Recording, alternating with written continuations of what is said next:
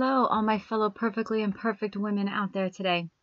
Today's podcast, I wanted to share with you why perfectly imperfect and my journey to perfectly imperfect and self-actualization and realizing that it's a beautiful place to be and probably one of the most fulfilled seasons in my life.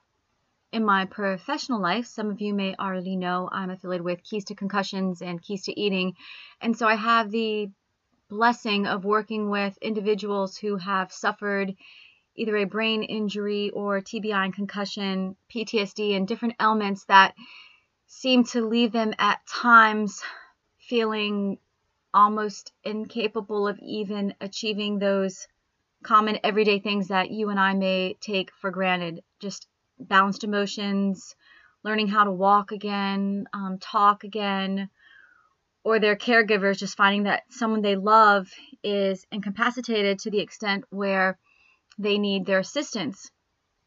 And a blessing and a beautiful place of working with these individuals is that I have learned to understand and see the beauty of raw, authentic emotion and the gift of being able to accept your limitations, accept and see your imperfections, and lean on others, receive from others, and become stronger together. And I think often as women and as mothers and wives, or even in our corporate world at times, we're constantly trying to achieve these goals or these marks. You know, we have our to-do list for the day where things have to get done, and you know, as good-hearted people, we want to do them at the best of our ability and often have a hard time when we fall short. Depending on our own individual journey or walk or travel, it's easy for us to notice our shortcomings. You know, much too often we see people feeling down on themselves, recognizing maybe too many of those imperfections. And when we are not okay, or we have not gotten to that point of acceptance of our imperfections and limitations, it becomes very difficult to look at ourselves or look at them and possibly evaluate and see how we can even grow or better ourselves, because it's almost too much to handle, like a snowball. One of the biggest gifts in my own personal life was I was able to a course with the Enneagram, which basically just helps with self-evaluation. And I did it during my Lenten journey. I'm Catholic and faith-based. And during the season of Lent, I took some time for reflection.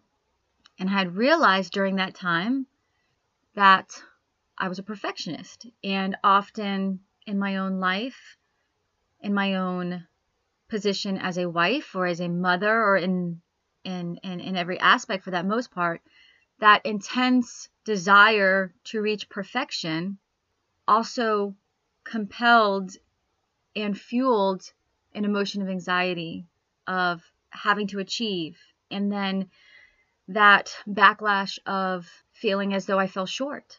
You know, so looking back, and on a daily basis, I'd find at the end of the evening, slowing down the house, getting the kids ready for bed, I'd almost habitually give myself either a gold star for a good mom award that day, or I'd feel like, man, I blew it. You know, things got crazy. We got busy. I yelled. I raised my voice.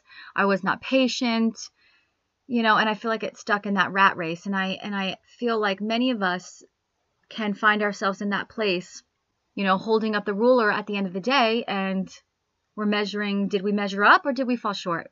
And then often we can find it where we backlash of just not feeling like we're good enough or not feeling like we're going to reach the mark. And the gift in acceptance or self-revelation of being perfectly imperfect is, if you're perfectly imperfect and you accept that, you can also appreciate and recognize the necessity of the strength of those around you.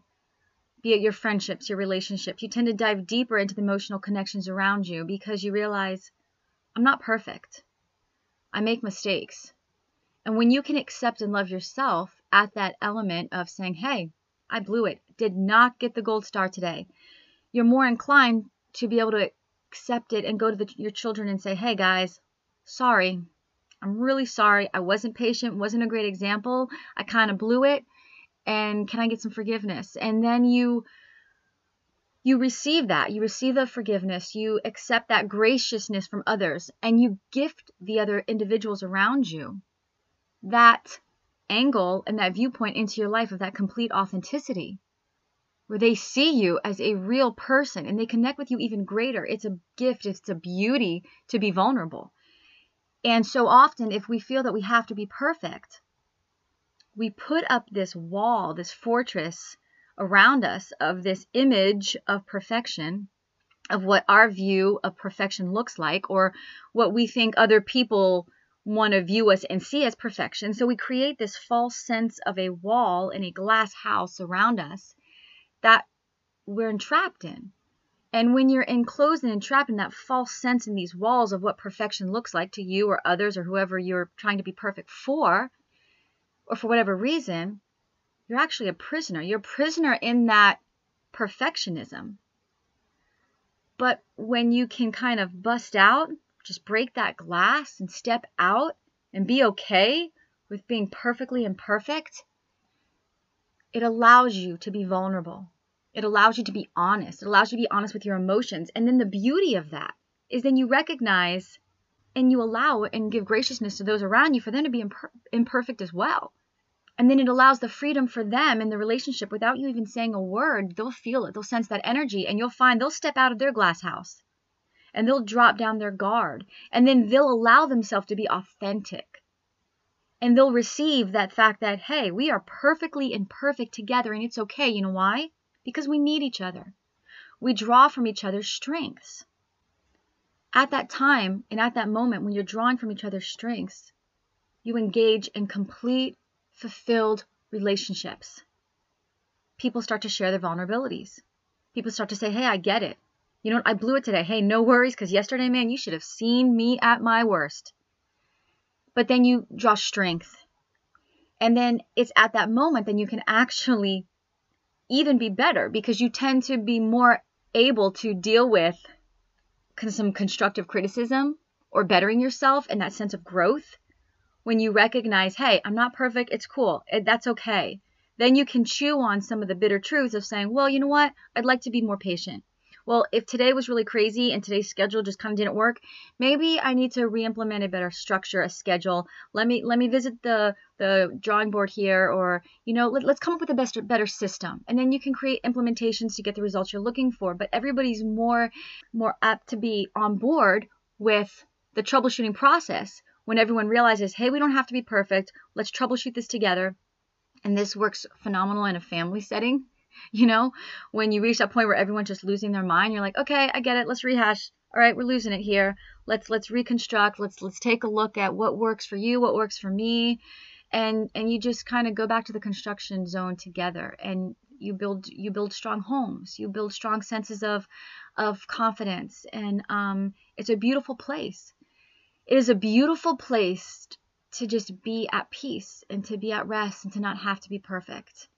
One of the beauties and the gifts after brain recovery and during the brain healing process, when I see the families and the individuals get to that place of recognizing, I don't have to be perfect.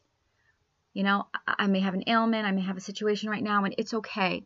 Draw strength from others. Emotional relationships will strengthen, and we all work together. And it's at that place where community is really birthed, love, authenticity, presence, support systems, and it strengthens just basically communities and society and families and individuals as a whole. So that is the reason for perfectly imperfect.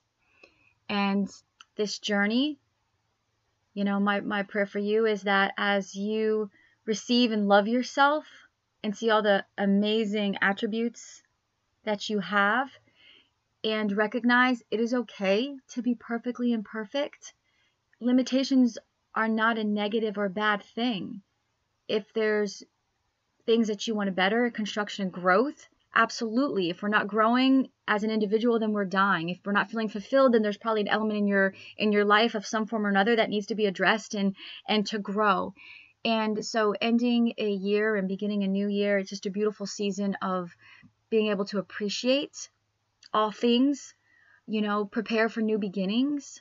I challenge you today to step out of that possible glass house or those walls that you put yourself in and ask yourself, in what ways am I requiring myself to be perfect? You know, am I okay with being perfectly imperfect? Am I okay with being completely authentic? Take that brave step to bear yourself, your soul, your authenticity, and gift that to those around you, and give them the grace to be perfectly imperfect, and watch your relationship with yourself and your relationship with those around you just grow and reach a new depth and a new place.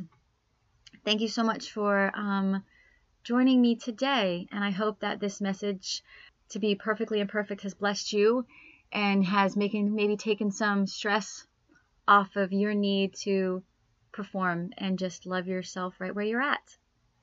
You have a wonderful day, and I look forward to seeing you in the next episode.